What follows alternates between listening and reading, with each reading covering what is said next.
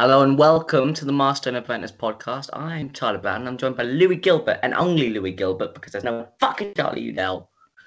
Hello, Louis. Hello. You know, as much as I love Mr. Udell, and I do love him in many ways, more than one, okay, uh, I'm just, you know, it's good to be back. Just the two boys, mate. It's just the, the lads. It's lads on tour or lads on Skype. I found myself using the term lads on tour a lot this week, so I might have to tone it down a bit. But once again, even without Charlie Udell, we're talking about Star Wars The Clone Wars Season 3, bro. Uh, season 3, probably one of the best Clone Wars seasons.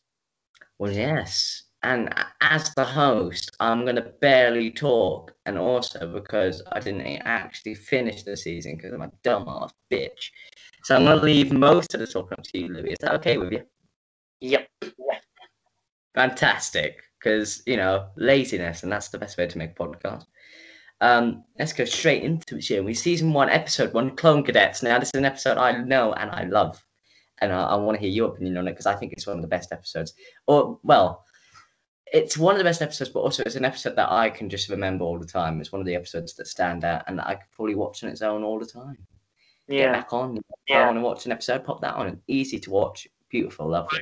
Clone Cadets is the first episode that we meet uh, Domino Squad. Um, well, it's not the first episode that we meet Domino Squad, but it's the first episode chronologically that we yeah. meet Squad. Um, you know, um, um some some great characters as well.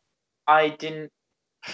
One thing that troubles me about this episode, or the or the things that led that went that chronologically came after this episode, was that in this episode we got introduced to so many characters in Domino Squad. We got introduced to six, and mm. then um, in season one, four of them are already dead, and we've only got two there.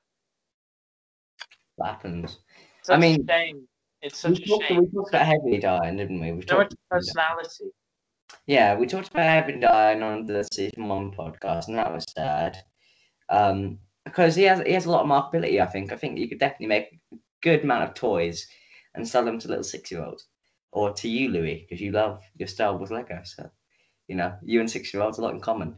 But yeah, I think you can make loads of stuff about Heavy, and they didn't really do it, and they killed him off. And uh, they ended him a bit. The, the kind of Irish sounding guy. Yes. Oh yes, we've talked about him. Isn't he the one you started crying over? Or is that someone else? Fighting over crying over? No.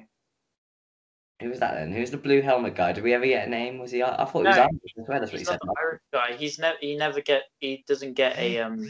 Doesn't get a name. I don't. Uh, fair enough. Yeah, but uh, to, to this episode itself, um, some big characters, some big characters that have a lot of uh, replic- I can't, I can't even say that word, so I'm not even going to try. I was about to say replicate, replic- fuck your mother. What's that word? Replicate. Replicate. Repi- rep- Repetition. Replications. No, that's not a word, is it? Rep- replication. Listen. Cushion. Um, yes, probably. Yeah, that's probably the word. Um, uh, yeah, and I think they're big characters in the show that long lasting, except for a couple four of them who die But other than that, big characters. Um, and a great episode on its own. I think it's a good uh, growing point for many of the characters, especially the ones we see um, kind of die in those first uh, season one episodes. So I, I thought it was great. Um, the action was fun as well. I love the, the scene when they finally make it up the wall and complete uh, their training. I, just a good episode. What, what else do you need to add before we uh, move on to episode two? Um, I quite liked I quite liked the fact that um they had bounty hunters training them. I didn't know about that before I watched this episode. Wait, I did watch this episode originally quite a while ago, Better. but I quite liked the kind of um because it feels something different that a normal maybe Star Wars director wouldn't think about doing because it seems kind of unorthodox. But then again, in like those times in Star Wars, everything was pretty much unorthodox. Well, yeah, I think we've talked about it probably a lot on this podcast. Someone might say too much, but that grey area of Star Wars where you are basically hiring criminals to do your work, which is interesting. I mean, in, in a time of war, it's obvious, but I, I think that was a very good touch, even though um, it doesn't necessarily lead to anything except for a bit of a, a couple of argument scenes. But I thought, yeah, it's a really nice touch. It shows that really are the Jedi as good as they seem? Are they not on the same level as the Separatists if they're hiring bounty hunters, which we see uh, the Separatists do many times, and also the Empire uh, in the future, of course. So an interesting point there, and I like that. Yeah, uh, a good bit of the episode. Uh, episode two, though, Arc Troopers. What do you think of this? Uh, what's the description of this one? Yes, I forgot this one as well. Anakin and Obi Wan hurry to defend Kamino. Oh yeah, I love this one. Oh no, I didn't forget this one. I know this is really good, man. This is when this is the episode that ninety nine dies. Mm, yes. Yes. And only really one episode after we got introduced to him. Yeah, yeah. Which is weird if you think about it, because he was like a big, big part of that episode. Kind of one. Um, in many ways, in many ways, not. I mean, he didn't get necessarily much screen time, but he was the kind of driving force to get them all together, and he was the kind of glue or whatever, whatever the analogy, analogy is. That's not a fucking word again. I can't speak. Whatever the saying is, the glue that gets the glue together, the butter and the sandwich. I don't know, but uh, he works well. um, and just to come off in this episode, I thought it was a. I mean, we've talked about we've talked about the structure of kind of the episode order, and I've always found it a bit weird. And I mean, I, I need to look into it more, but I never understood why they kind of put these episodes in such a weird order.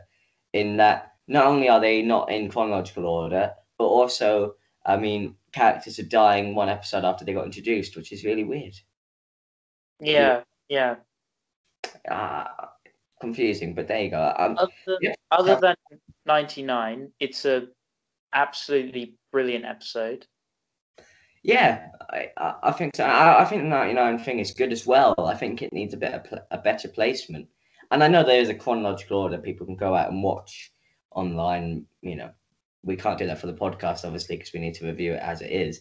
But if you want to go and watch it in its chronological order, I believe, I believe this episode comes much, much later, which makes a bit more sense.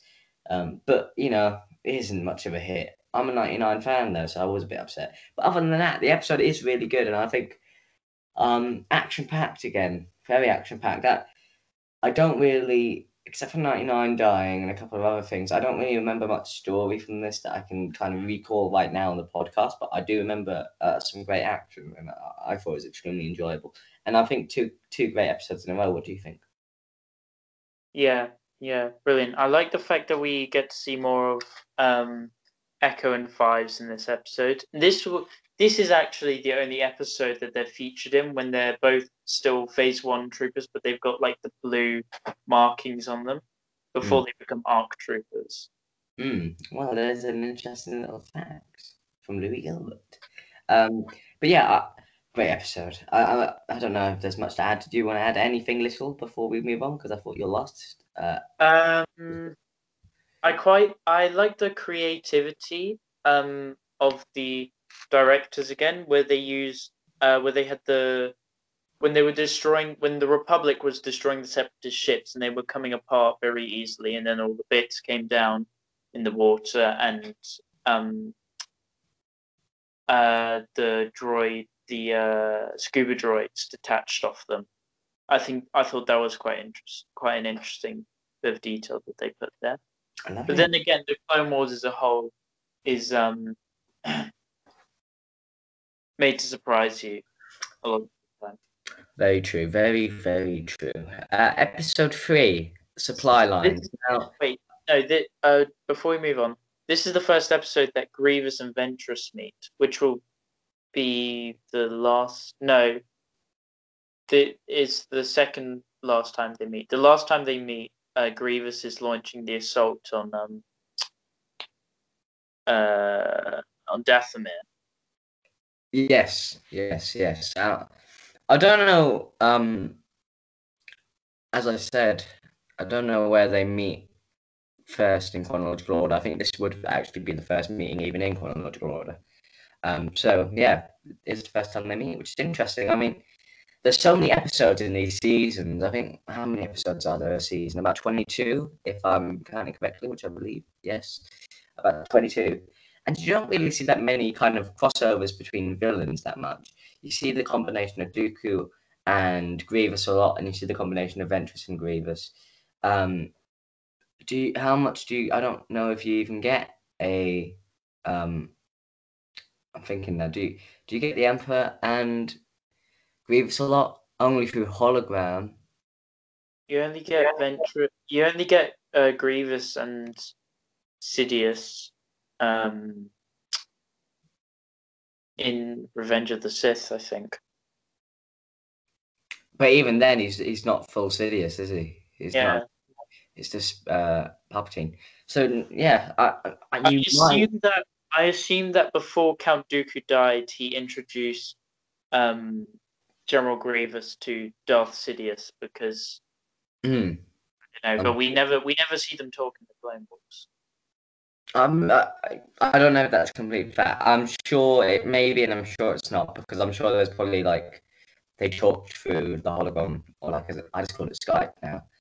But I'm sure they probably talked once or twice. But we don't really see villain combinations um that much on the show, and I, I guess that's good and bad because we only really get those 22 episodes, and you get a lot of up to kind of episode arcs, and not every uh, character can fit in, and not every character works with the um episode. So I can't really think of that many villain combinations, and of course, there's going to be more villains kind of introduced, and you know, um, but yeah, other than the kind of those few, and I'm sure when Maul and uh, or they all come in at the end um, of season five and four, uh, I'm sure there's some other villain combinations there, but, but I can't really think of any um, off the top of my head when it comes to other stuff. But yeah, So, Grievous Grievous also met Darth Sidious um, in the Son of Dathomir comic, so we have to assume Right. that he met him before then. Mm. So um, I guess so. Yeah, we would have to. I'm, I'm sure they've met definitely before. Yeah, uh, yeah. Off screen.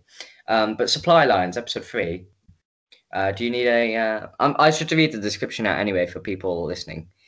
King Katuunko is asked to send aid to Ryloth. I remember this episode. yes, I remember this episode. Uh, do you remember the? Do you remember when the?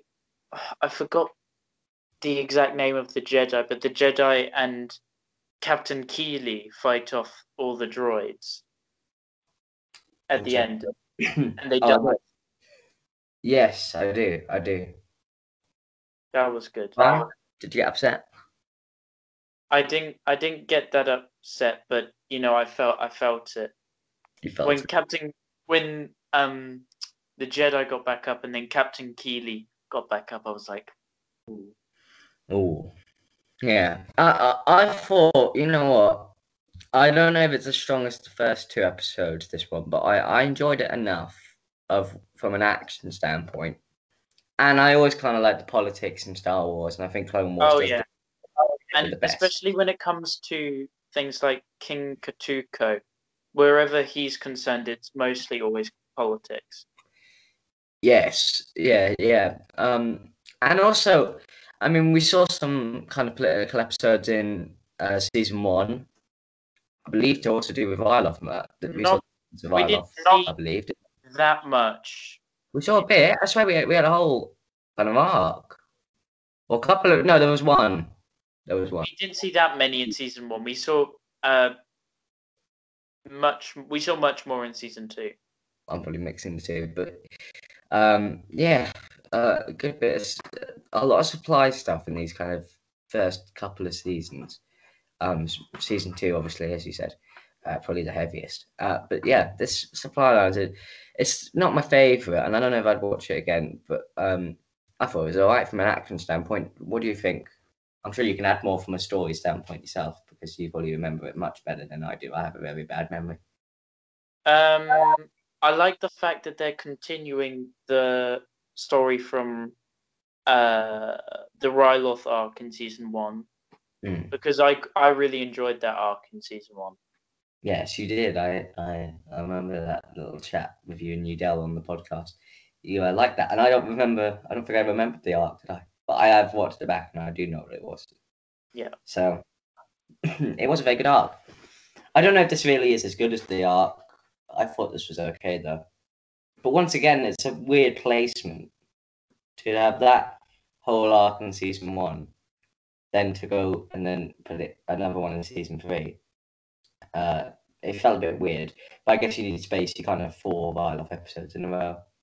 But I'm sure that I'm sure they could have put another one somewhere there in season one, and in chronological order is probably next to each other anyway. So I, I don't know. But once again, uh, the episode placement with these kind of, especially these early episodes, uh, um, kind of the early season, and I know we're basically halfway through the show now, so you can't really it the early season. Uh, but kind of four, five, and six, I guess lesser six, and of course seven, follow a more tight um, episode structure where they all fit together. Whereas this kind Ow. of like the Ow. later episodes fit, and as you as you know, I haven't I haven't actually seen season six because when season six came out, um, I wasn't I wasn't watching I wasn't watching TV at the time, so I missed all of that, and I haven't taken the and I haven't taken the time since I recognise I haven't watched season six yet. I was gonna watch it, but then we decided to uh, review all the Clone Wars episodes, so I thought, well, I've got to watch all of these. I might as well.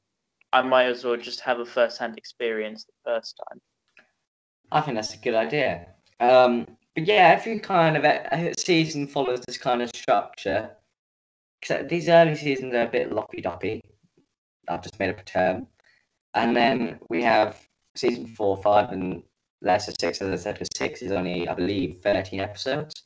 So we, we don't really get um, all of that there. But these are four, five, and then of course seven follow a better arc, I think, with the episodes and the structure better. Um, otherwise, this was okay. Um, anything to add to a uh, Ryloth episode here? Supply lines? Um, no, but oh, uh, I like this. What I like. Um, I know we spoke about the political side of things earlier. Um, but I think uh, Organa, Senator Organa, I think he's he's in terms of like a political character in the Clone Wars. He's always very strong in that, and I like that about him. Yeah, I think it's kind of his main role. He doesn't really get out of that Yeah. Political character. It's him and Padme, really, the kind of main two. And for some reason, Jar Jar Binks is always fucking around in those episodes.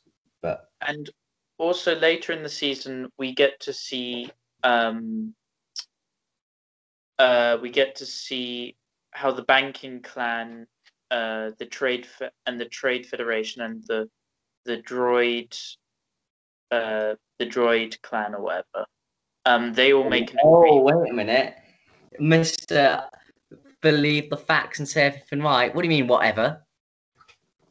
i forgot what the actual uh droid um So I, what the actual Yeah, droid well, thing is called sure. but um yeah they make a they make a plot to tell Dooku, oh you gotta attack the separatists so we got so we get more clones um and in that episode we actually find out uh, because I was really confused about I know probably like people who studied political uh polit- people who have studied politics and stuff in uni or for A level or I'm sure they're watching this fucking podcast. yeah Oh, one homeless. Um, they will probably know about uh, republics um, and how a trade federation would ideally work because the trade federation works has a seat in the senate but they also trade with the separatists. But we actually um, but the banking clan guy actually tells us that in that episode and i think that's a good thing. Yeah, um, and I'm sure the guy who uh, we always remember the comment on the season one was it? No, season seven episode or season seven podcast when we did that the first podcast. Uh, this guy called you out on some politics, I believe. So if he's listening, which I don't think he is, because I think he got a bit pissed off, fill us in. I'm sure you know so much. Um, I find it. He was the one who, when I uh, made the comment about Anakin committing a war crime by falsely sur- surrendering, um, he said, whoever you are, um, he said, um, uh, the Republic was literally built on slavery, and yet you're calling out Anakin for this war crime. Oh, Um, did you feel a bit broken? You know, he he sounds like uh, quite an educated individual on uh, Star Wars. So, well, you know, um, if we if we get anything wrong, let us know. We- just we- put more caps, please, so Louis can see it. You know, he has glasses on; he can't see as well as others. Um, I want to just find that comment because I always find it so uh, entertaining. Uh, and here it is. So, Steven Stereo Stereo. False surrender is a war crime. You do realize you're talking about a republic that was defended by a slave race, right? Question mark. Uh, so if Oh, so not built on slavery, but defended by a slave race. Yes. So if uh, Mr. Sivan Stereo is listening, um, he's put that all in one word. Uh, just comment again. Uh, we'd love to hear your uh, your influence. Um, sphere. Uh, talking of influence, what a transition! Sphere of influence, episode four. What do you think? Do you need a description? Yeah, go on. Lead a search for lead to search for Pantor. Pa, I can never say that. Pantorian Chairman's Chairman's family. I can't read today, but there you go. Oh, this is the one where um uh the Pantoran chairman's uh daughters get kidnapped by the separatists. Yeah. Oh no, by the by one of the Trade Federation leaders. Yes, but I believe yeah, it was for the separatists in the end. I believe. Um. It was the trade. It was one of the trade. It was one of the Trade Federation um, leaders working with the separatists. Yes. Um. I remember this episode, and I just thought it was what it was. I mean, there were politics. We've talked. You know, if you want to talk about politics again, there's a good example. But I remember it, and I just found it a bit, a bit over the top. And that sounds weird when you're talking about Star Wars, but I mean, because the first Pantorian episodes that we saw uh, in season two were kind of, you know, disputes between who should live on this certain planet, and now daughters are getting kidnapped, and you know, I just found it a bit, a bit over over the top for what we had before. What do you think? Yeah, yeah, yep. I I quite like the fact that they got Jabba the Hutt involved, and also we saw Jabba the Hutt with his son again, like uh, from the Clone Wars movie.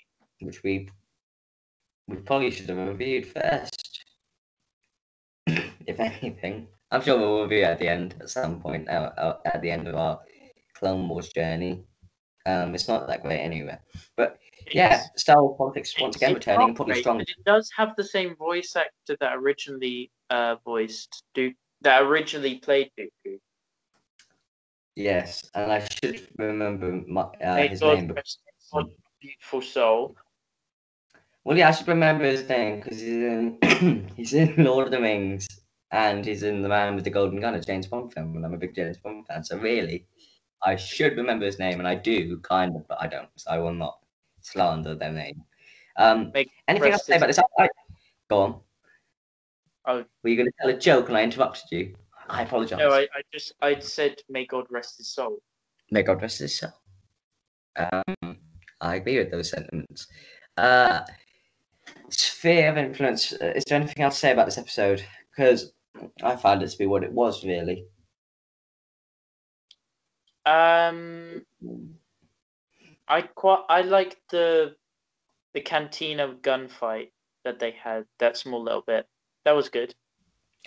Yeah, I, all I was thinking of in that scene was kind of um about A New Hope. A lot. It just it felt a lot like a lot Mm. like felt very um And Very also, I liked in this episode that we got to see Greedo uh, before New Hope. Exactly. Well, there you go. And that that definitely adds into the New Hope feel. And of course, we But saw Greedo and They should, had him, F- kind of they should have had him speaking Rodian instead of basic because um the kids, the kids. because in a new because in a New Hope he was only speaking Rodian. Well, I believe you you spoke Rodian in the uh, your talking shit segment that was now apparently taken over by Charlie Udell. But do you want to bring it back for one last hurrah and speak some Rodian for us? He's thinking about what is the words. Yeah, I can't. Mm, You did it. In, I believe you did it in the start, uh, a New Hope podcast. I'm sure. I'm sure you can for one final hurrah. You can whip it out. I tell you what. I tell you what. On next week's pod, I will revise some words of Rodian this week instead of doing my French homework, and then next week, when when when we do the next Star Wars podcast, I will speak some Rodian. Beautiful. Um, and of course, your French GCSE just doesn't matter. Um, Corruption, episode five. Fuck, French GCSE. Who needs it when you can speak Rodian, man? Who needs it when you've got a, a famous Star Wars podcast played by six people around the world? Um, uh, Corruption, Padme Amidala uncovers a plot beneath Mandalore's facade. French word right there, I believe. Facade is a French word, funny enough. Um, but I like this episode, I believe. Yes, I do. Go on, what do you think about it? Wait, say again. Wait, say again. What do you think about the episode? Uh, uh, did you hear the episode name? No, go on.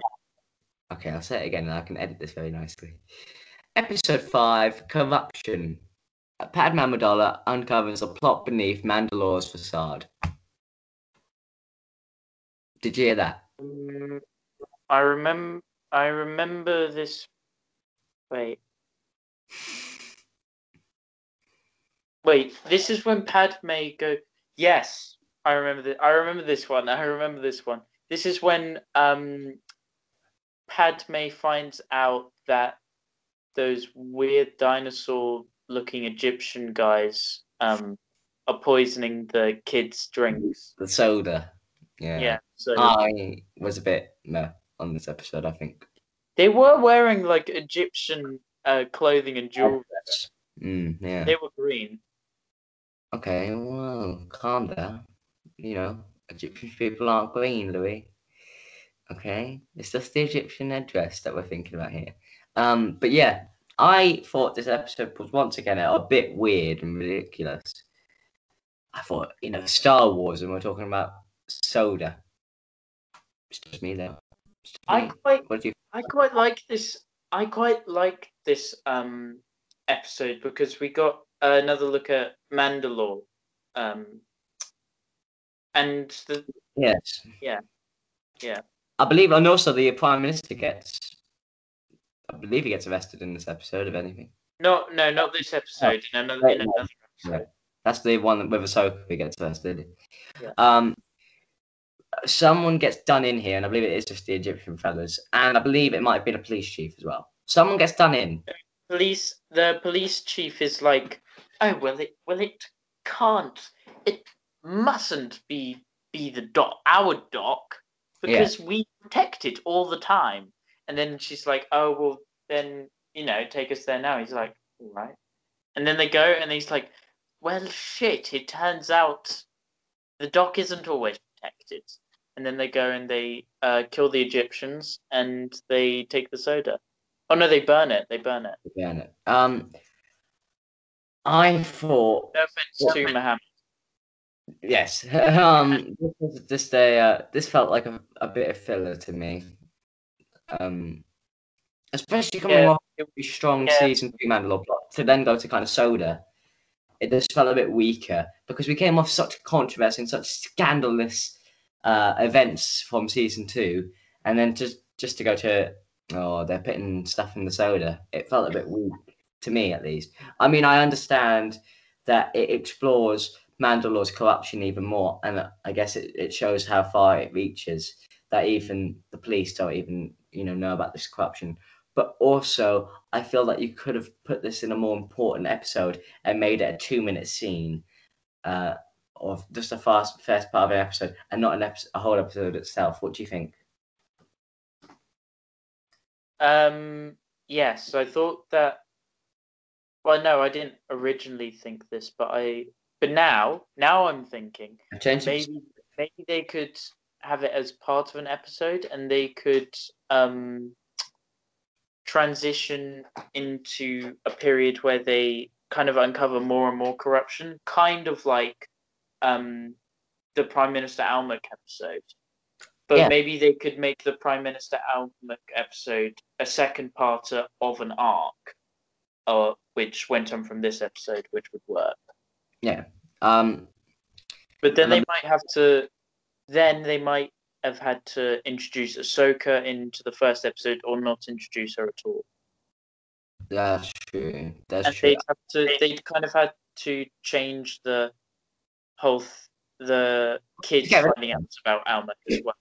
Let's just get rid of it. Let's bomb this episode off. We don't need it. Um, and we can. Uh, I've, I don't think it's needed in the arc.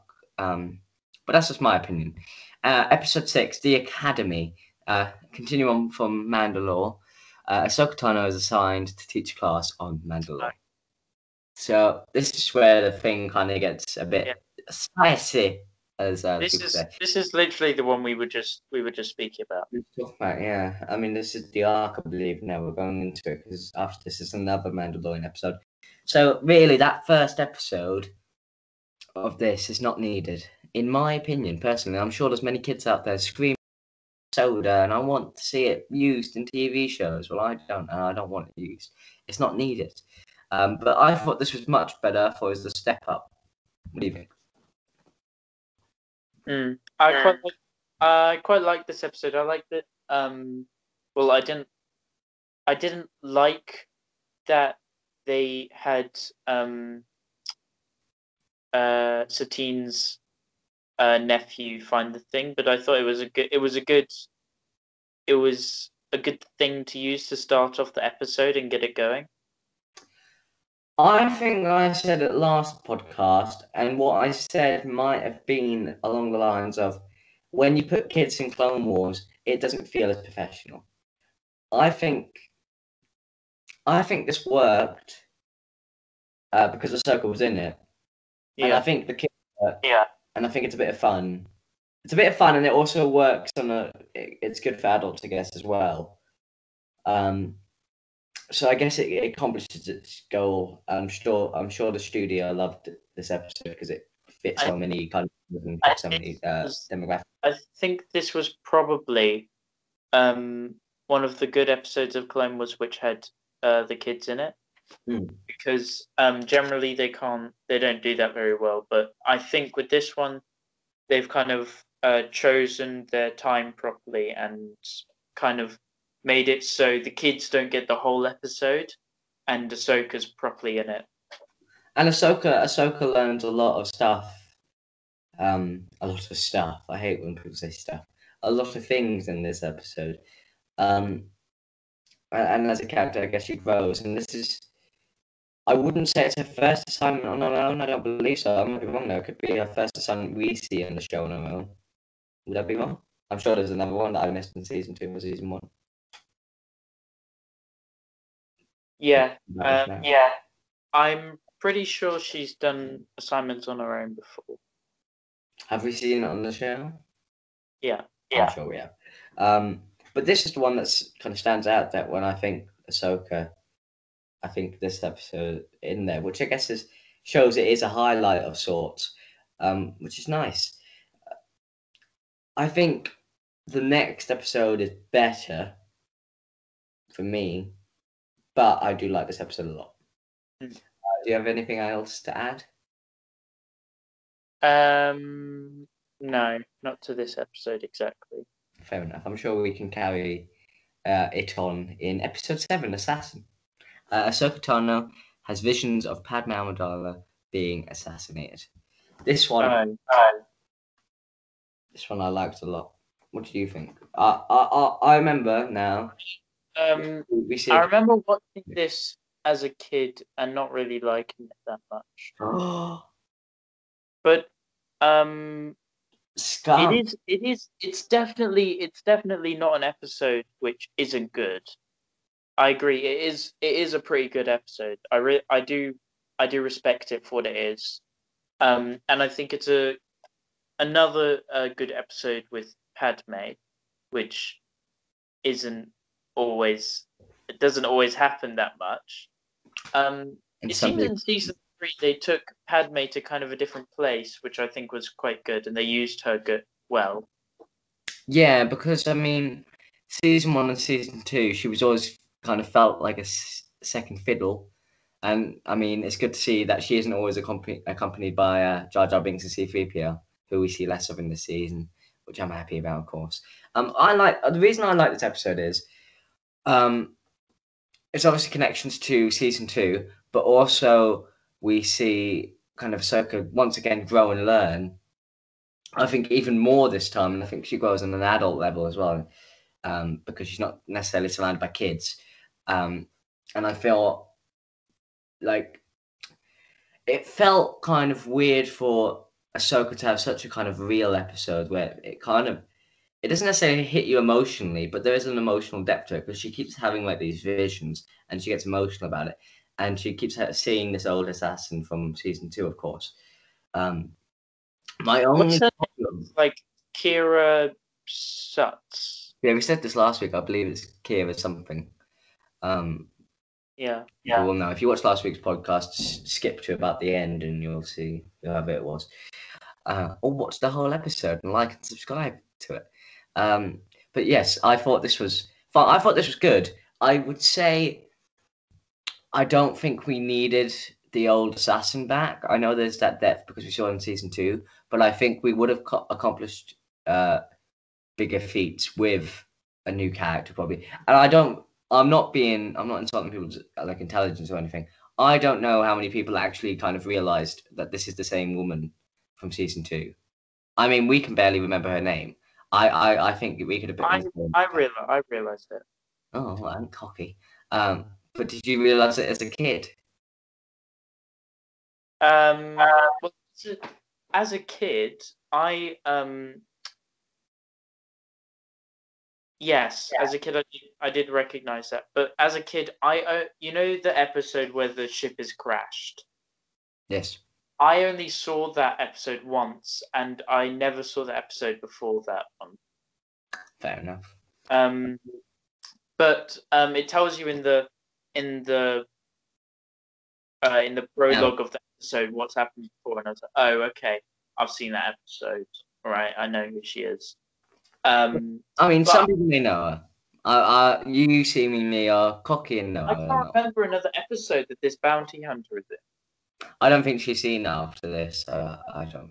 I don't I believe. she did have like a, a small cameo appearance in um uh the Phantom Menace. You s- um in when they're on, on the pod when the pod racing is going on, um as they there's a high angle shot of them, um and they're going around a bend and you and she's standing on the cliff. You just see um the back of her, but you can tell it's her.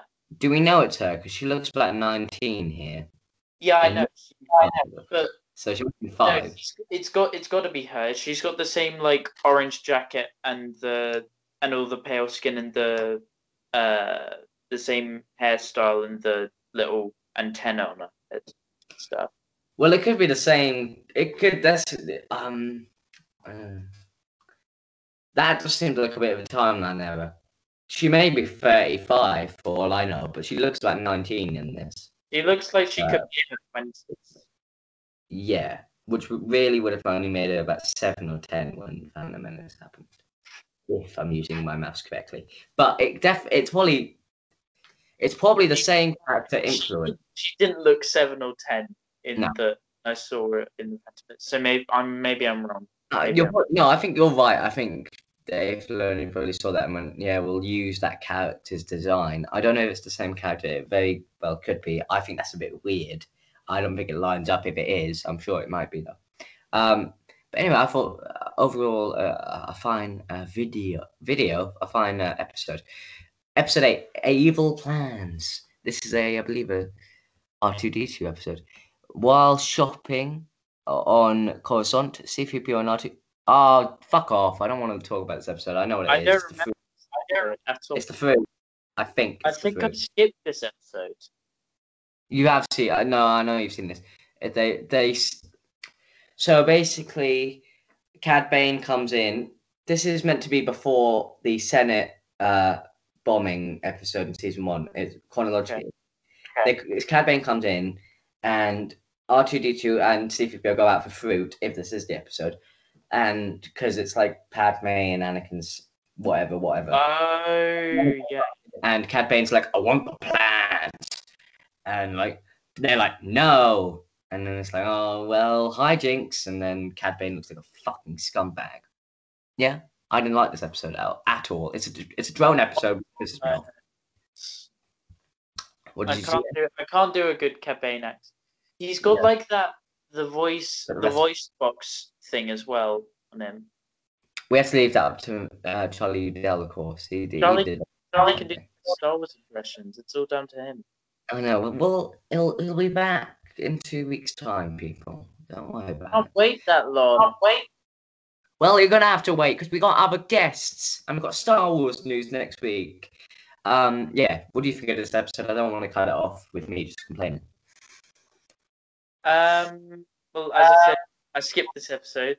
Um Okay. I never particularly found it very interesting when I first watched it as a child.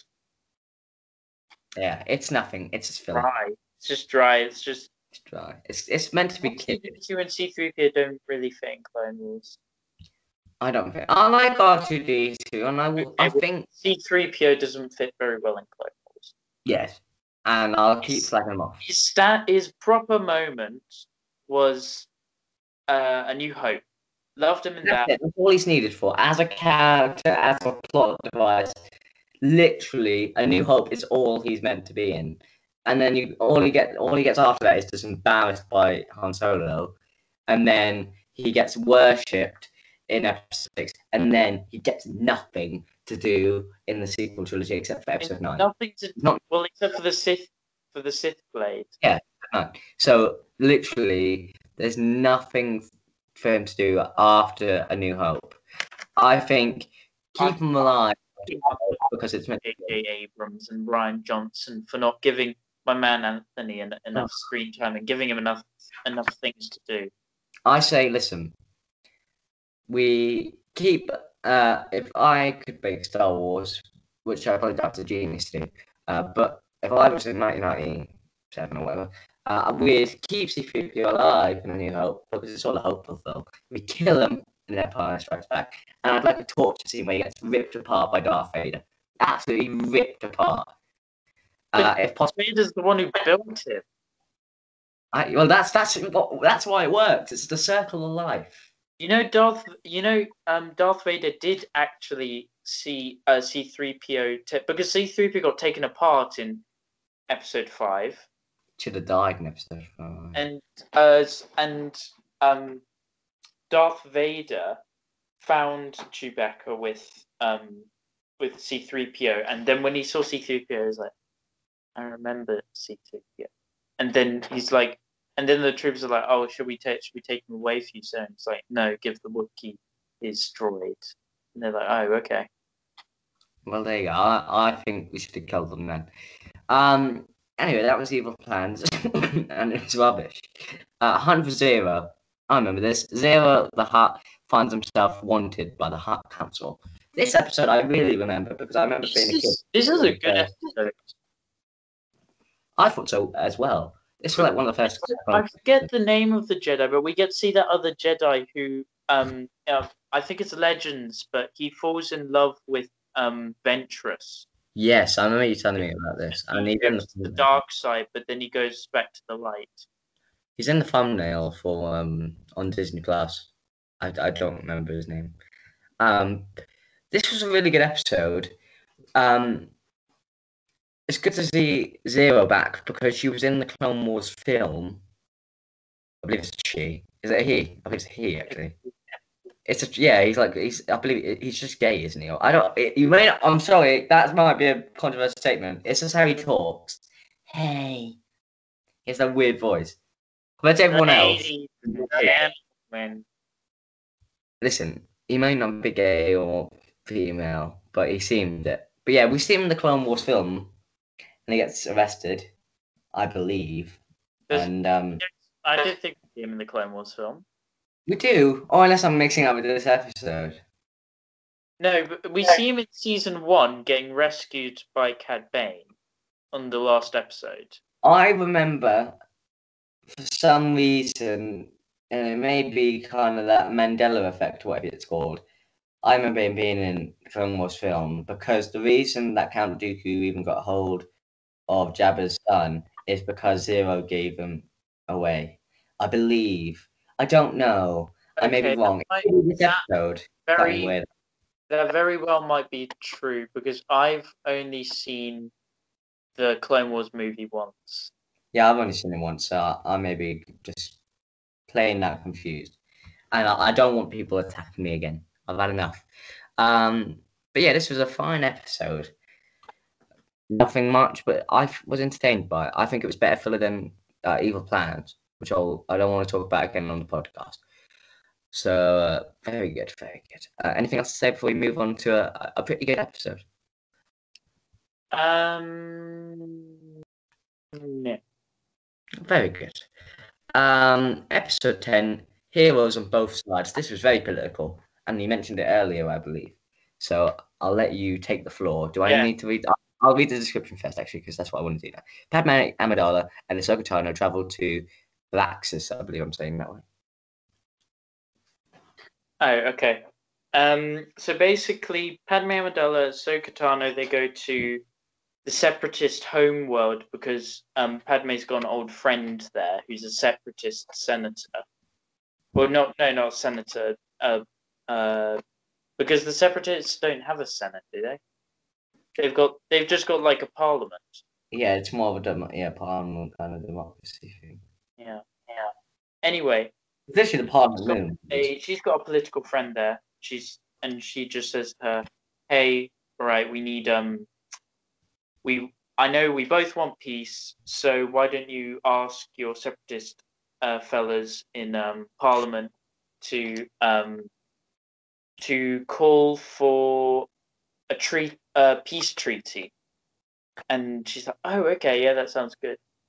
But then again, um, in the start of the episode but this is the episode where the banking plan and the trade federation and the droid i'm just going to call them the droid manufacturers um, and the droid manufacturers they all come together and they and they come up with a plot for the separatists to um, launch a surprise attack on coruscant which has not been attacked in over a thousand years because they want um, uh, they want the Republic to pay them uh, a lot of. Oh no, they want the Republic to take out a loan in from the banking plan to pay for more uh, clones to be made, and a load of people are like, "We don't need any more clones. We've got enough people in the war."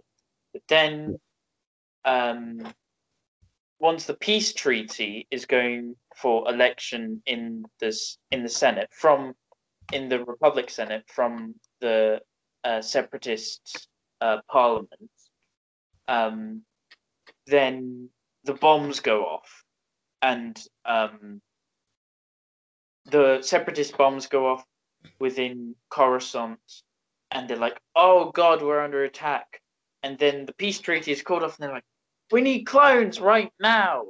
So, um, they're like, and then it goes into an arc, um, for another episode. They're like, "Yeah, we need clones right now." But I think that this was um, a very good. I think this was a very good political episode.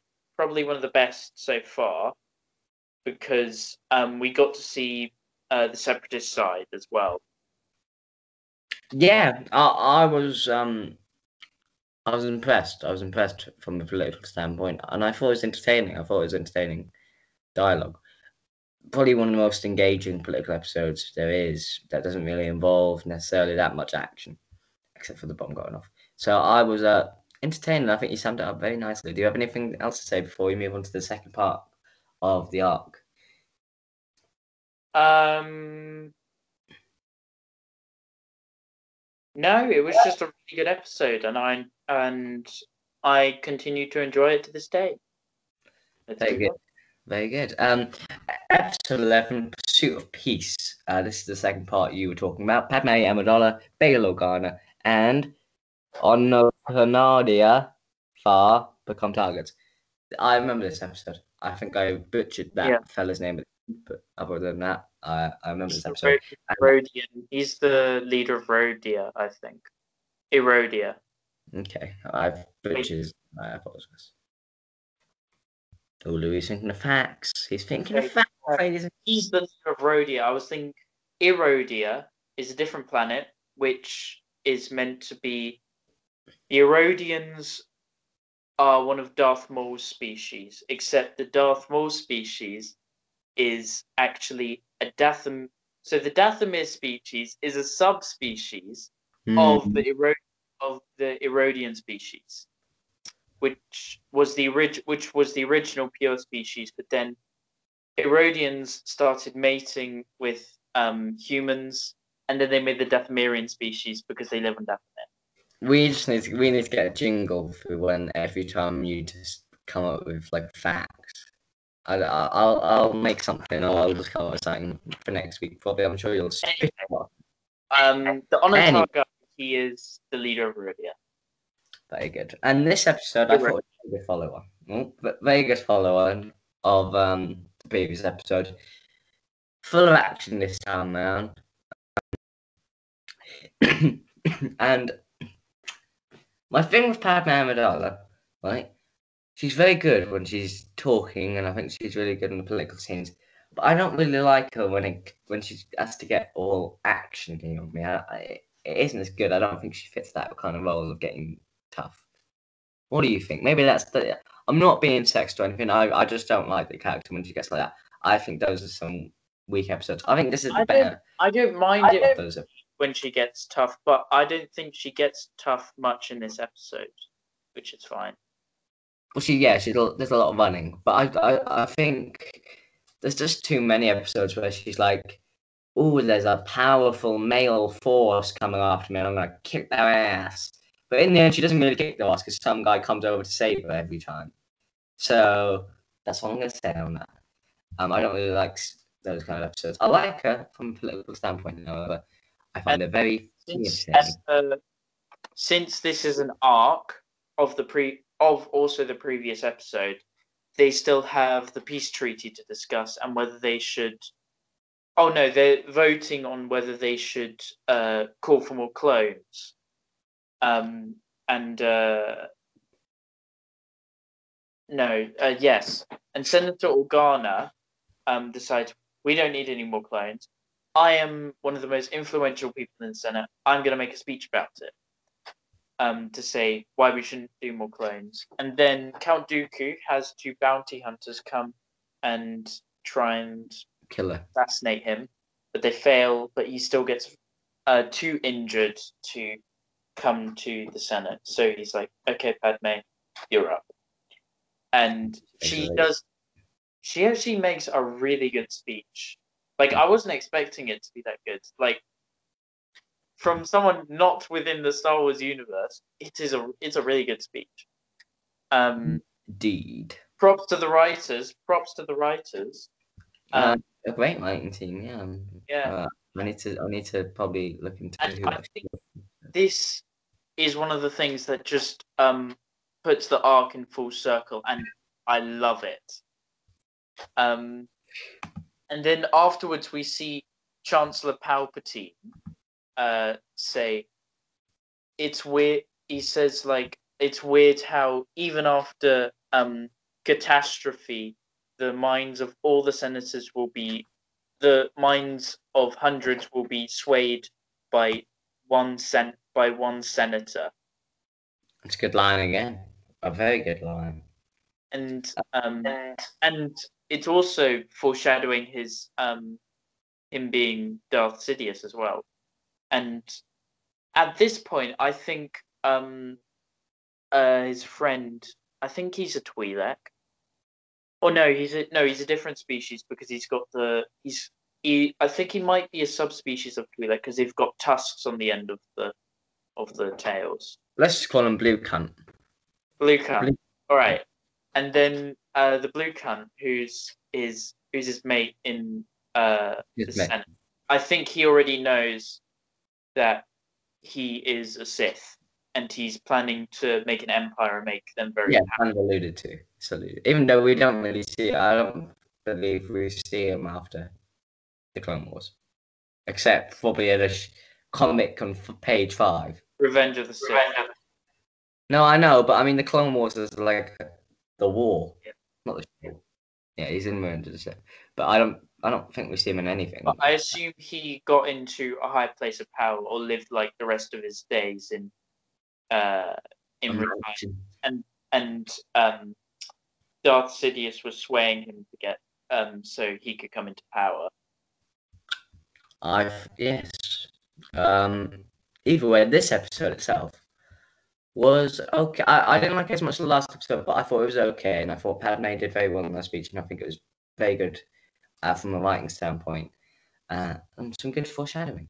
Um, I want to cover these next three episodes. Uh, they're pretty big.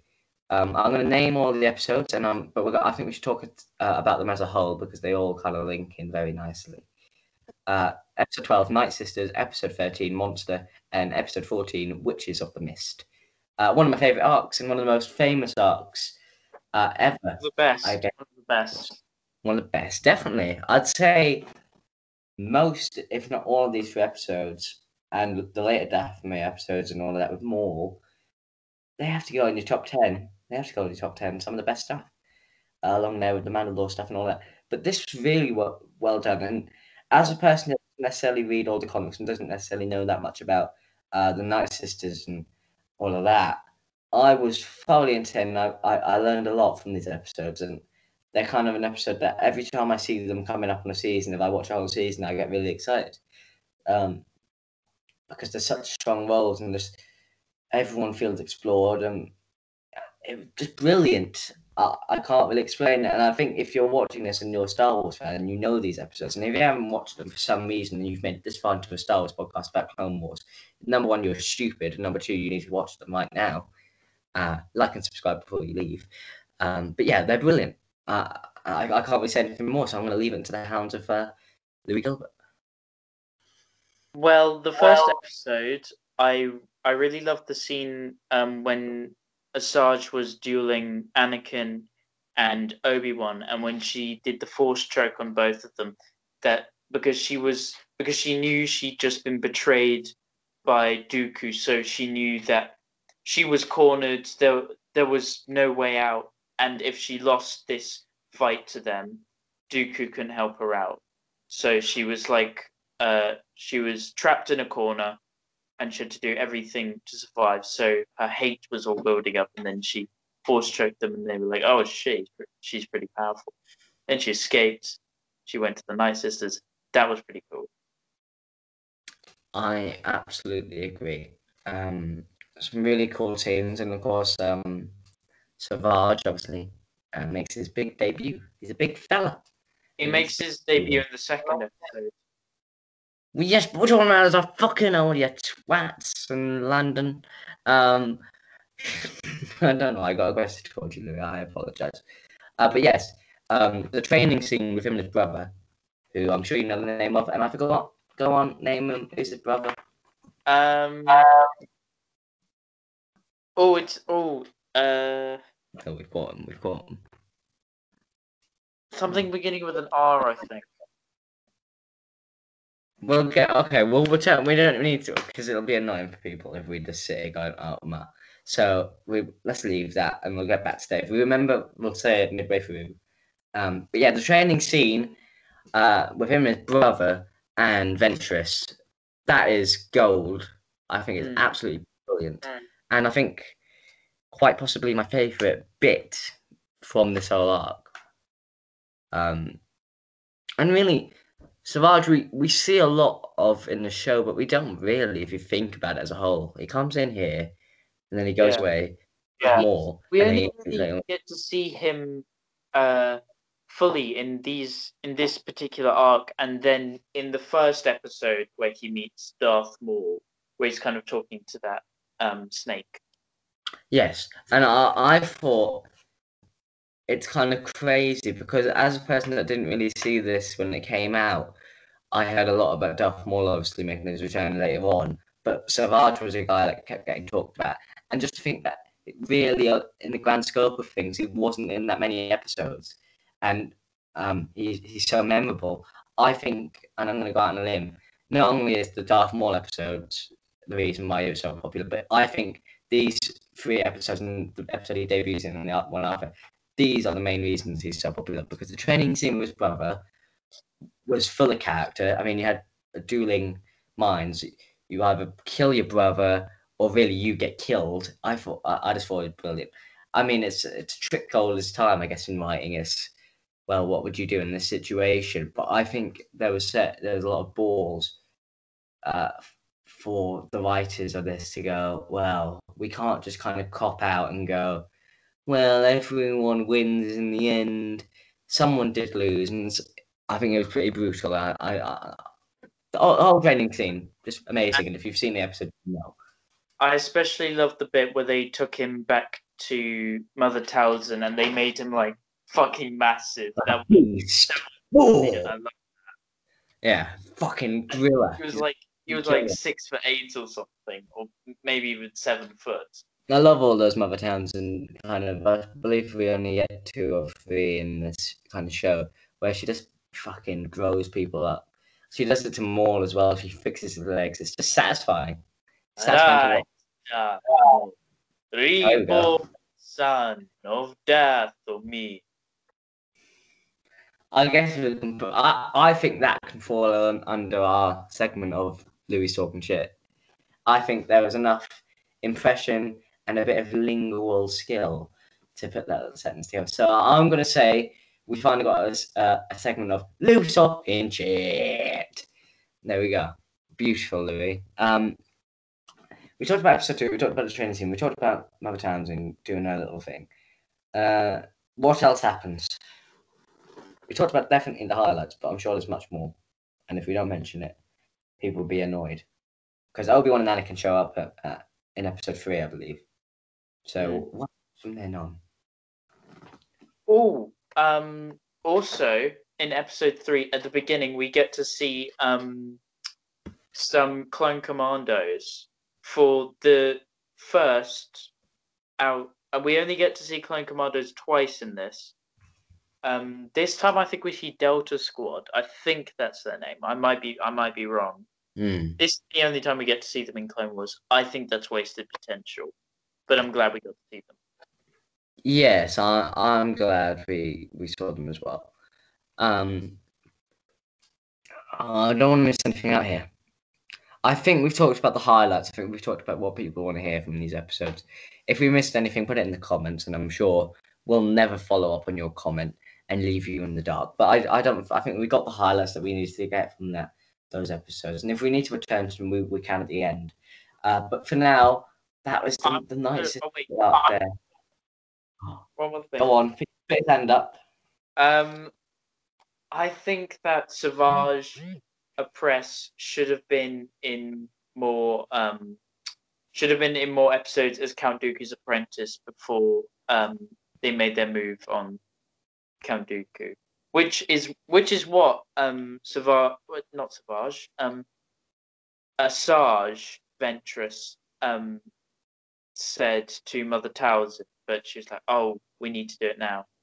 Yeah, I thought that was a bit rushed as well. I, I definitely think because if I memory serves me right, um, we see Savage here, and then in this arc, and then he goes away, and then we don't see him till a bit into uh, season four, like a good bit into season four. So I think, I mean, they're really good episodes. I've had to follow this whole arc up, obviously, but I think that he definitely could have came in sooner And I think if you got rid of like evil plans and all of that, I'm sure we could have fit in some more stuff with him, with Dooku. So that's a bit of a shame, but it all kind of flowed well, I think. Uh, and we'll get to those episodes when they come, obviously, I believe season four. Uh, so we'll get to them uh, in two weeks with Mr. Udell. Um, but here it's like there's definitely room to kind of cut an episode or two out and fit in just a tiny bit more, just 40 more minutes of uh, Dooku and Savage. I absolutely agree. Um, is there absolutely anything else that we need to talk about with this arc before we move on to another brilliant arc that we'll have to talk to in bulk? No. No. Uh, Okay, let's no. move on, because we are already an hour and seven minutes in. We are yes, or well, yeah, five on the recording, I believe. Um, so we're moving fast actually because there's not that much left if we really think about it in the grand scheme of things. Uh, I'm going to talk about this whole arc in bulk as well. And it's, once again, we finish a very famous arc with another very famous arc. Oh my! Uh, the almost cried. Overlord episodes, and so we have the next three episodes are Overlords, um, Altar of Mortis, and the best one, Ghosts of Mortis as well. So the I almost Mortis cried this. I almost cried in this. Really? Okay. What Yeah. what moment?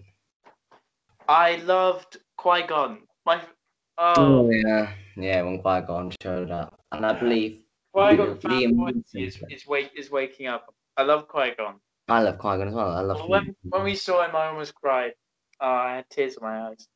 I was crying now. I feel so emotional about about this Mortis arc. We can't have people crying on the podcast, can we?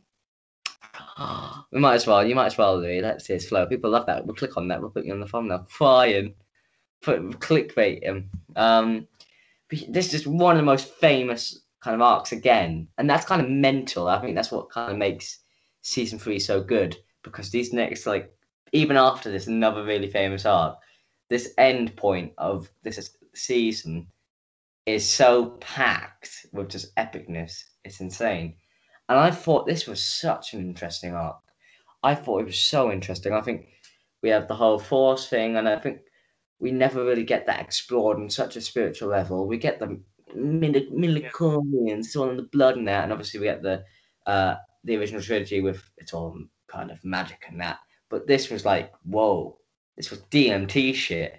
And as I was like thinking, oh Jesus, this is mental. Uh, I, I loved it, and I think you need to watch this episode as well if you haven't seen them. I'm sure you have uh, for people. And I love that they explored more of Anakin being the chosen one in this because they rarely explore him being the chosen episode. Clone Wars. And I love that they actually make that mean something in this. Yes, and I I really think these episodes, if you're gonna watch, like, if you're just a new Star Wars fan who you just haven't watched Clone Wars ever, I don't know. Once again, I don't know what you're doing on here. But also, if you are just that type of person that just watches the films, has never watched any other thing or read anything, if you want to follow Anakin's arc, kind of properly, these episodes are essential because not only does it explore the chosen one arc, uh, and until this, and especially for a person like me that doesn't necessarily read the comics, the chosen one thing was always a bit loose and fast with it. It was kind of the chosen one, that's it, done, finished, go on, you're going to do this. Whereas this really explored it and this gave it new levels, especially for me. And Um, this um, one of the reasons why this particular arc touched me. Um, Oh, you got touched. Oh, call the police. the the reason why um this particular arc meant so much to me and why it touched me on a spiritual level. Good. like movies is because um you know it actually focuses on the force and its being because that's what they do in the movies. And in other clone wars episodes you know um they have action here action there. It, that's all that's all good and dandy. But you know they have um they have like actual force episodes here and i i love that. It just carries everything or, or a lot of what people come to star wars for. Yes, and I, I think especially uh, as a if you're a person that doesn't necessarily look into mo- more of this stuff and hasn't really looked into what the force really is, and you don't really think about what the chosen one really meant, and you're kind of just like, well, he, he's the chosen one. It says it in the script. Let's continue on. We know he's going to be uh, the emperor in episode six. Um, in the end, this is kind of really explores. I think it explores it deep, and I also think there's great animation to, it, and I think there's great action there as well. If you want that action, I think I love the Nightsisters episodes, but these also have to go on your top ten list. At least, definitely the third one for me goes to uh, Mortis. And the thing, I believe it's Ghost of Mortis, where we see the Darth Vader thing pop up, which I really liked. If I'm right, it may it's one of these episodes. Yes, the third episode. Third, And that's why it's my favorite. And I thought it was really smart um, structure of this episode and how they were kind of released. We get the we explore the fa- father well, all the characters really in episode one, but the father more. Then in the second episode, we get the daughter, and then the third episode is like full dark side, and I thought it was brilliant. Um, one thing that I, I didn't, one thing that I didn't like that the father said in the third episode was after the son showed um, Anakin his destiny of of killing all the younglings and becoming Darth Vader, and then afterwards the father said, um, it is it's your destiny. Your uh, destiny can change at any time, and I just think that was bad writing because no, it can't. Your destiny, your des, the whole point of destiny is that it's fate, and it's meant. The idea of it is that it's meant to be set in the stars almost. It's like your, it's like your path, and you can't escape from it, it and it can't change.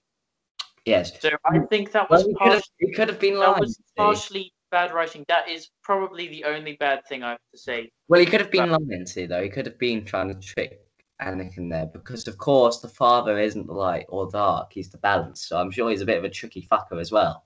Mm. Not only a good man, but a tricky fucker. And he could have been to trick. If we're giving the writers some leeway, they he could have just trying to be a dick there. Um, but also, I think in the end, if we do kind of look into that writing on a deeper level, um, and we say destiny can change. The reason destiny doesn't change is because he saves both Obi Wan and Ahsoka, which wasn't meant to be the plan. And in the end, I think he locks in his destiny right then and there. And I mean, if you think about it, if he saved Ahsoka and let Obi Wan die, where would Anakin have been? Um, because he would have still had Ahsoka to kind of guide him to the light and he would have also had those dark side tendencies. But then we wouldn't have got the Revenge of the Sith fight either. And and what many people say, if you look into that scene, uh, the reason Anakin goes fully to the dark side is because of the things Obi Wan says. You know, you're truly lost and all that. So if you killed off if you killed off Obi Wan, we may have just seen a light side Anakin. So I mean, there's there's the fate right there. Um, and if you killed Ahsoka, I'm guessing we would have seen a dark side Anakin. But since he kind of kills both, he ends up becoming Vader. But then by the time of episode six, he's still on the light, which is kind of mental if you think about it, because he did end up achieving balance with not only the Force, as they say, but with himself. So these episodes are fucking genius in my opinion. And you can say we're looking too deep into it, but this is better than fucking Shakespeare. This is what they should teach in English. It's better than Shakespeare. I believe Romeo that. and Juliet? No.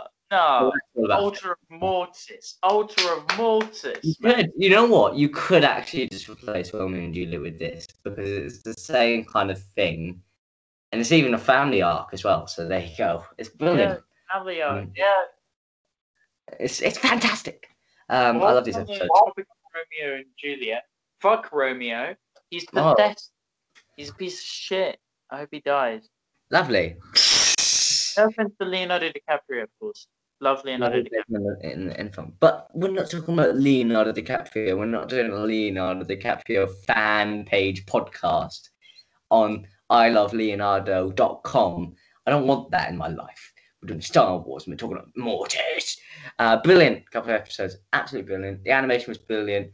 I thought, I was about to say set design, but it's animation. I, I just thought it all looked fantastic. It felt fantastic. It was beautiful. Loved this uh, some of the best stuff. Do we have anything else to say? Because I think we've already explored this on a spiritual level.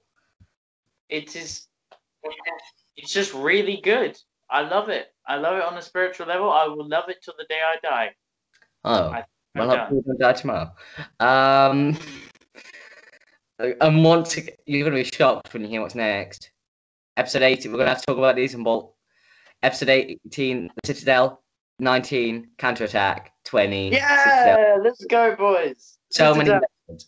Citadel. Your fa- this is some of your favourite stuff. Yeah. Obviously, with some characters as well, Tarkin. coming in. Three, no, four fucking brilliant arcs in one season. Lord be praised. I know. I know. Literally, kind All of all Lucas, towards Lucas the end. be praised. Lucas be praised. Filoni, Filoni be praised. Everyone who get fucking praised. Um, yeah, uh, just brilliant again. I think this was more not as good. I don't think it's as good as Mortis on um, Night Sisters, in my opinion. But I think it's fucking insane. I think it's brilliant, and I think it's really well built. And I don't think it's like those early season one episodes where we had to push out three episodes of kind of, oh well, they're going here, and by the time we reached third episode, they would have completed their mission. This actually needed three episodes. It was ups, downs. It was a roller coaster, and I think it was structured brilliantly each episode in a perfect three act structure. And we get to see Tarkin. And we get to see Tarkin, and we get to see a young Tarkin, and I thought that was also very good. yeah, um, See the foreshadowing at the end of, I I think it it's very good. Um, a lot of the time when he agrees with Anakin on some things, because that's Mm. foreshadowing of Darth Vader, obviously. Yes, and I thought, and once again, we get these Mortis episodes, and then we get Anakin. A lot of dark side stuff going on here in these later episodes for Anakin. Um, and also, I think they did Tarkin very well because they said they kind of showed Tarkin as while he thinks um, the Republic doesn't really work personally for him, he will just follow and do what needs to be done. And if the Republic won over the Separatists and we had no empire, I think he would have still been with the Republic and doing whatever, which I found really, it's very good. And I, I forget the name of the um, the man on you probably know his name, the Republic general who is he's in like every episode, moustached posh man. What's Yeah, his name? Yeah, he does the same thing. If you, I, And- I've read a comic where he he actually turns to the Empire after the Clone Wars, and he ends up getting exploded on the Death Star. So two very similar characters and two uh, both generals. So which was very interesting. Um, it's brilliant again these episodes. Foreshadowing. Ahsoka looked brilliant. Ahsoka and Tarkin. Tarkin is Captain Tarkin, and the other guy is an admiral. Oh yes, Tarkin is still working his way up. still working his way up. Um, and of course, we see kind of at the end of these three episodes, Tarkin goes, "Well, I'll have a word with uh, Palpatine, and I'm sure I'll be uh, much higher up and all that." Blah blah blah. And you know, look where we were. Um, but once again, just if we talk about the actual episodes and not just Tarkin, I think we see so many ups and downs, and obviously, um, fucking Echo gets exploded, doesn't he? I believe. And then he comes back in season seven. It's not Echo, is it? I don't know. Cry, man. They made me cry. Yeah, it's Echo. It's Echo. It's Echo. I was good to see him in season seven. It's good to see him in season seven. He'll, come back. We'll talk about him then. We talked to him. If you want to watch our first podcast, he's also on that. So that was very good. I don't know if it was always the plan to bring him back in season seven, but now looking back on it with 2020 vision uh, and hindsight, very good. Um, and that was really a good up and down as well. And a, a- death of a clone that felt like it meant something, and he wasn't just shot in the head randomly as he was running across a battlefield. It, it the actually last exploded. Domino squad is fives. Yes, and we know what happens to fives. Uh, if you watch season six, which you need to watch, um, I already know what happens to, but you know? Well, that's the best arc from season six. So you've already ruined. No, there's some good stuff in season six with Yoda as well. Um, but yeah, all of this was good, and I think the action was brilliant, and I think it was structured well, and I think it all flowed well. And I, I don't want to under kind of do this episode because we talked about Mortis for about ten minutes, and we're not going to probably give this kind of three episodes enough time. So I'm going to throw it over to you, who absolutely loved these episodes, because you could probably talk about them more. So Louis, go on, take these Citadel episodes and make them your own. I think that the um the guy who's controlling the Citadel is um, a very good villain, um, mostly because of how he how he looks, how they've designed Yeah. him. Yeah. He's very he's very like cartoon villainish in that sense. Um, Yes. and he's he's absolutely fucking ruthless. Mm. Uh, which is probably why he owns a a uh, a building which is designed to torture and kill Jedi. brutal, brutal, and I think obviously this has obviously got connotations to kind of the Nazis and concentration camps and all of that, which we've talked about before, Nazis and Star Wars in this podcast. And I thought this was fucking brutal with some of the stuff we saw and some of the people we saw, He was just killing. He was just killing clones when they were asking for the information. Every I tell you, every time I see a clone die, I'm just like, Oof. Yeah, big hit, big hit. Um, but yeah, brilliant couple of heavy episodes. stuff, man. I know heavy stuff. I know. Uh, do you have anything else to say before we move on to the final two episodes? Um, I like the new commando droids with the yellow paint on them. I think because he said, "Where are my special units?" and they're like higher level. They're like higher level commando droids. They're not just any old commando droids. Even though Ooh. commando droids are still pretty fucking good. These are yellow commando droids, so you see they're even better. Fact that they. Um. Yes. I Also- absolutely. Something else I noticed while watching this episode, um, which also relates to the whole of Star Wars. Um, the light, you know how when they unsheath their lightsabers, it makes the noise like. Yeah. Um, I've realized that every lightsaber in Star Wars has been designed to have its own um, to have its own customized uh, turning on sound. Yeah. Obi Wan. I noticed Obi Wan, Anakin, Ahsoka, and Evan P. and Master Piell all have different sounds. And then I listened to um, Asajj of uh, uh, Savage Opress's lightsaber, and it's very very low, which is meant to um, tell you that he's like you know he's this big big strong guy, so it's meant to be really heavy. Well, there you go. Well done. Fact of the day. Yeah, the the lightsabers are de- the lightsaber sounds are designed to reflect the kind of um, characteristics of um, the person who wields them. There you go. Thank you, Louis. That was very Well- good. I'm not going to slag that off. It was very good information that I'm actually interested in. Uh, well, that finishes the Citadel stuff, and then we go on to um, I believe it's the two episodes that I might have not liked. Padawan Lost, uh, episode 21. Uh, Ahsoka Tano and a group of abducted younglings are on the one. This is the The- one. Uh, this small arc is okay. Is this the one? And it's probably not. Is this the one where they put them in the forest and they get shot? Yeah. No.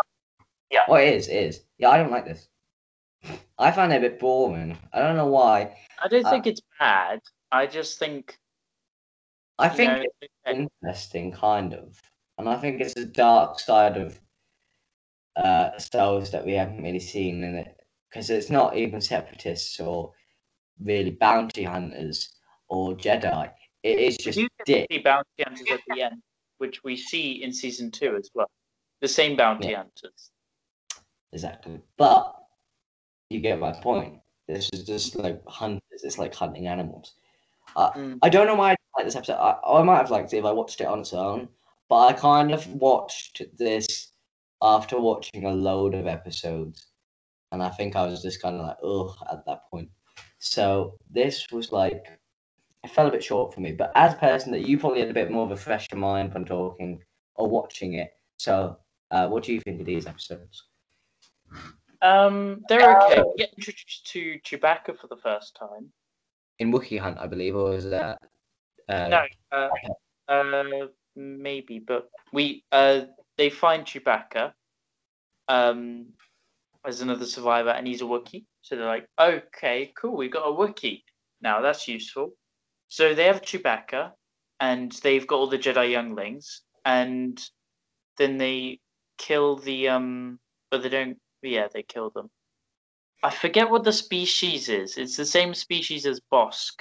Yeah, they look like crocodiles. Uh, I don't know. I don't know what they are. Crocodile human beings, or killer crocs, if we want to use some DC lingo. Um, I thought these episodes were okay, and I thought they showed a good uh, side of Star Wars, but I think I just watched them at the wrong time for my brain, and I didn't really care.